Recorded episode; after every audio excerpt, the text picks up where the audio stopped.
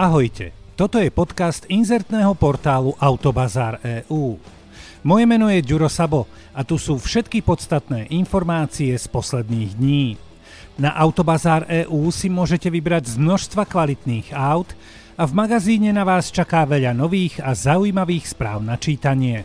Toto je podcast na tento týždeň. Neviem ako vy, ale ja netuším, čo je na eurových bankovkách. Viem akurát, že desiatka je červená, 20 je modrá, 50 taká oranžová a stovka zelená. To je asi tak všetko, čo o nich viem. Predpokladám však, že na nich nie je vyobrazený Nissan Juke, Škoda Kodiaq, Toyota Yaris Cross alebo Fiat Tipo. Tieto autá som len tak strelil. Teda blbosť. Klamem. Minimálne Nissan som nestrelil, pretože ten už na bankovke je, a to v Kambodži. Aha. Na slovenských eurominciach je slovenský dvojkríž alebo kriváň alebo bratislavský hrad, všetko symboly, ktoré sú so Slovenskom úzko späté. A tak si veľmi neviem predstaviť, že by sme na platidlo vrhli nejaké auto, aj keď by sme mohli, pretože nejaká tá automobilka ich u nás vyrába. Bankovka v hodnote 500 kambočských rielov zodpovedá 12 eurocentom, takže hodnotou sú kambočské peniaze veľmi nízko. Ale vďaka Nissanu Juke by mohli byť zaujímavé pre numizmatikov, ktorí sa zaujímajú o peniaze s touto tématikou.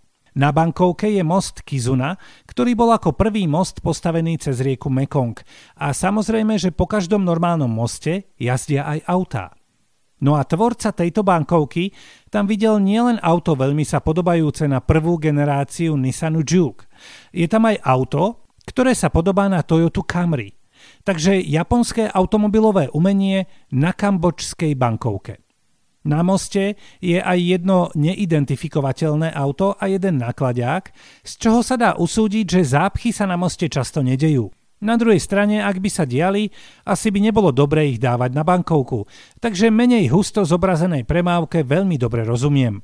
Zaujímavé je, že predošlá verzia kambočskej 500 tiež zobrazovala rovnaký most a pozorní diváci si na moste všimli autá, ktoré boli inšpirované Mitsubishi 300 GT alebo Porsche 911. Nebojte sa, kambočská bankovka nie je len o autách.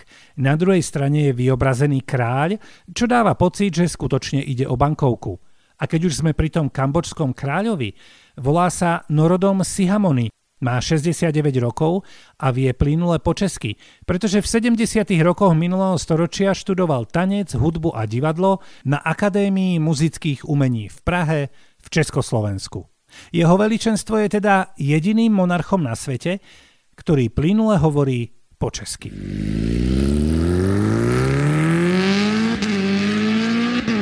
Až do dnešného dňa som nevedel, že urológia a automoto podcast majú niečo spoločné. Nepoznám muža, ktorý by bol nadšený z návštevy urológa. Ktorý by povedal, jasné, veľmi rád idem k urológovi. My chlapi sa tam jednoducho nehrnieme. Istý pacient v americkom Ostine bol u doktora Younga objednaný na vazektómiu, čiže sterilizáciu. Uá. Áno, nemilý zákrok, ale vraj je veľmi bežný a za necelú hodinu je hotovo. Lenže doktor začal obvolávať pacientov a rušiť si celodenný operačný program, pretože mal výpadok elektrického prúdu. Porucha mu celkom pokazila deň, ale jeden jediný pacient sa odmietol presunúť na iný deň a chcel, aby bol zákrok vykonaný. Lenže doktor mu hovorí, Pane, počúvajte, nebláznite. Na túto operáciu potrebujem špeciálny elektrický nástroj, no a bez neho tú operáciu nemôžem urobiť. No a keďže nejde elektrika, musím vás preobjednať. Skonštatoval lekár, ale pacient sa nedal. Bože, doktor Jank, vy si ani neviete predstaviť, čo psychických síl ma stálo sa na to všetko nastaviť. Chcem to mať za sebou, bože doktor, prosím. A v tom druhý, mladší doktor len tak cez zuby zamrmlal. No, škoda, že nemáme nejakú centrálu ako záložný zdroj energie. A doktor Young sa usmial a pacient mal zrazu šancu. Doktor si uvedomil, že vonku pred ordináciou stojí jeho elektrický pick-up Rivian R1T a ten má možnosť externého napájania prostredníctvom dvoch zásuviek až výkonom 1500 W. No a prístroj, ktorý bolo treba na operáciu, potreboval len 400 W a bolo rozhodnuté. Pán, ktorý sa nedal odbiť, prišiel v ten deň na operáciu, ktorá vďaka elektroautu dopadla výborne. No a všetko išlo úplne hladko. Doktor Young dal aj na svoj Twitter fotku predlžovačky, ktorá vedie z auta do ordinácie.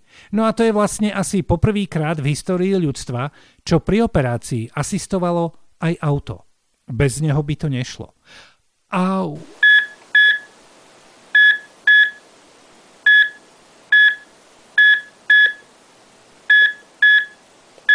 Na konci roka sa o tom hovorí, prichádzajú nominácie, na nový rok sa objavujú výsledky a víťazovi sa srdečne gratuluje. Hovorím o anketách, ako je Autoroka na svete, Európske Autoroka, Malé Autoroka, Veľké Autoroka a Nákladiak roka. Teda to vlastne neviem, či súťaž nákladiak roka existuje a ak náhodou nie, je na ňu asi najvyšší čas. My však vieme, z akých aut sa bude vyberať auto roka 2023 na Slovensku. Áno, bude sa vyberať kráľ na rok 23 a nepýtajte sa prečo a čo je to za čudesnú vec, keď ten rok ešte len bude. Tak to je a hotovo. Výťaz sa bude vyberať zo siedmých finalistov a ja sa ich teraz pokúsim nejako ľudsky predstaviť. Prosím, už teraz ďakujem za vašu trpezlivosť. Prvým finalistom je vlajková loď Dacie Dacia Jogger. Jogger je také vyvýšené kombi, ktoré ak chcete, pojme na palubu až 7 cestujúcich. Je to jednoznačne rodinné auto a tým je povedané asi všetko. Ďalším finalistom je Kia Niro, a to je vlastne jediný zástupca, ktorý vie byť čisto aj elektrický. Inak je to známy model, ktorý prišiel ako ďalšia generácia. Je to crossover, čo je vlastne menšie SUV, alebo inak. Je to auto s prvkami SUV, ktoré sa hodí viac do mesta ako do terénu. Kam sa hodí nemestské SUV, čiže také, ktoré je za menej obratné v meste. Som hrdý na to, že som to vysvetlil zrozumiteľne. Tretím finalistom ankety Autoroka 2023 na Slovensku je Honda Civic. To je klasický hatchback, ktorý býva v troj- alebo 5-dverovej verzii a tu nie viac čo mudrovať. Je to jednoducho známe auto. Štvrtým autom je Citroën CX-5, ktorý je vlastne sedanom, aj kombi autom, ba aj SUVčkom. Proste každý si v ňom nájde to svoje. Piaté súťažiace auto je Toyota Corolla Cross.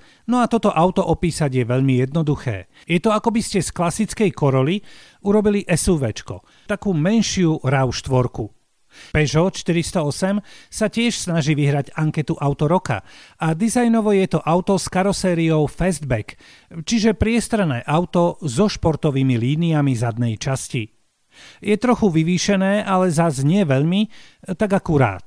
No a posledným finalistom je kompaktné SUV Alfa Romeo Tonale. 15 člená porota stihne ešte do konca tohto roka auta otestovať a začiatkom roku 2023 sa dozvieme výsledky. Jediné, čo viem dopredu je fakt, že vyhrá krásne auto, lebo všetkých 7 finalistov sú skutočne veľkí fešáci.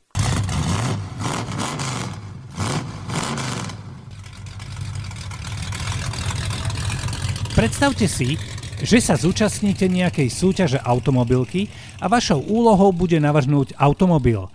No, dobre, radšej povedzme mini autíčko. To znie trošku pravdivejšie. Niečo malé, ako bola kedysi značka Smart. Auto, kde sa zmestili dvaja nie veľmi vysokí ľudia, dve menšie tašky a potom už nič iné. Ale veď do mesta prečo nie? Tak si teda predstavte, že si nejaké také mini auto navrhnete a nakoniec porota povie OK, ten váš kúsok je naj a my to auto aj skutočne vyrobíme. Uf, do to by som sa asi trošku zbláznil. Študent dizajnu Lukas niečo také skutočne zažil. Automobilka Opel vyrába krpatú elektrickú štvorkolku s názvom ROX E. A toto auto veľkosťou podobné Smartu dá maximálku 45 km za hodinu. No a fanúšikovia tohto auta si mohli navrhnúť vlastnú variantu a mohli dať autku rôzne vylepšenia a vychytávky. Výťazný Lukasov návrh má krikľavú žltú farbu, s ktorou nebude veľký problém, ale jeho návrh má aj pridané svetlomety a upravený podvozok, z ktorého trčia do strán kolesa. No a čerešnička na niečom sladkom je formulové zadné krídlo, ktoré je vyššie ako autko a pôsobí to skutočne extrémne. Víťaz Lukas povedal niečo na ten spôsob, že sa mu malé auto od Opla páči a že by chcel, aby to bola väčšia zábava a že prečo neposunúť hranice a tak.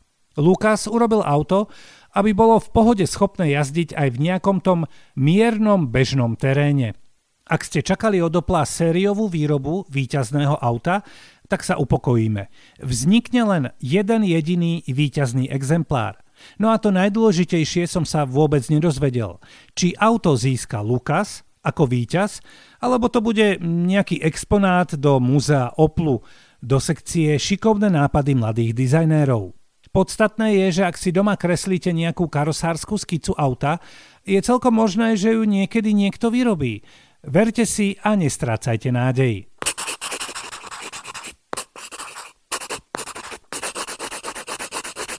V minulej časti nášho podcastu sme hovorili o lyžiach Bugatti a teraz tu máme niečo podobné. Nie je to auto, hoď to má kolesá, ale značka je autová až až. Kolobežka McLaren. Dali by ste si? Táto automobilka, ktorá je známa skutočne rýchlymi športovými autami, ponúka aj kolobežku s názvom Series 1. Mnohé automobilky ponúkajú doplnkové vecičky a táto kolobežka je jednou z nich. Určite na nej McLaren nechce trhať silné zisky, ale ako milá a funkčná vec, prečo nie?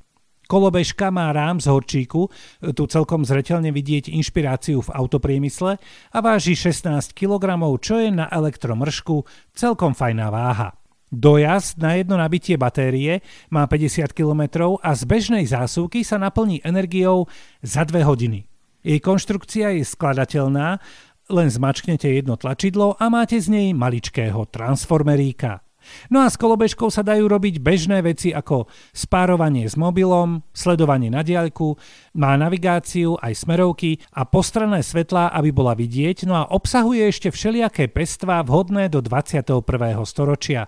Ak som vás navradil, tak fajn, ale cena zverejnená ešte nebola, takže skôr ako sa bude dať v januári objednať, sa musíte popozerať na internete. Ale tá cena kolobežky McLaren, tak tá by ma celkom zaujímala.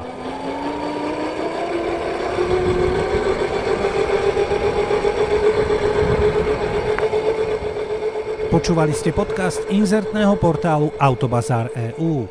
A nezabudnite na skvelé čítanie noviniek a správ v našom magazíne a širokú ponuku kvalitných aut na Autobazár EU.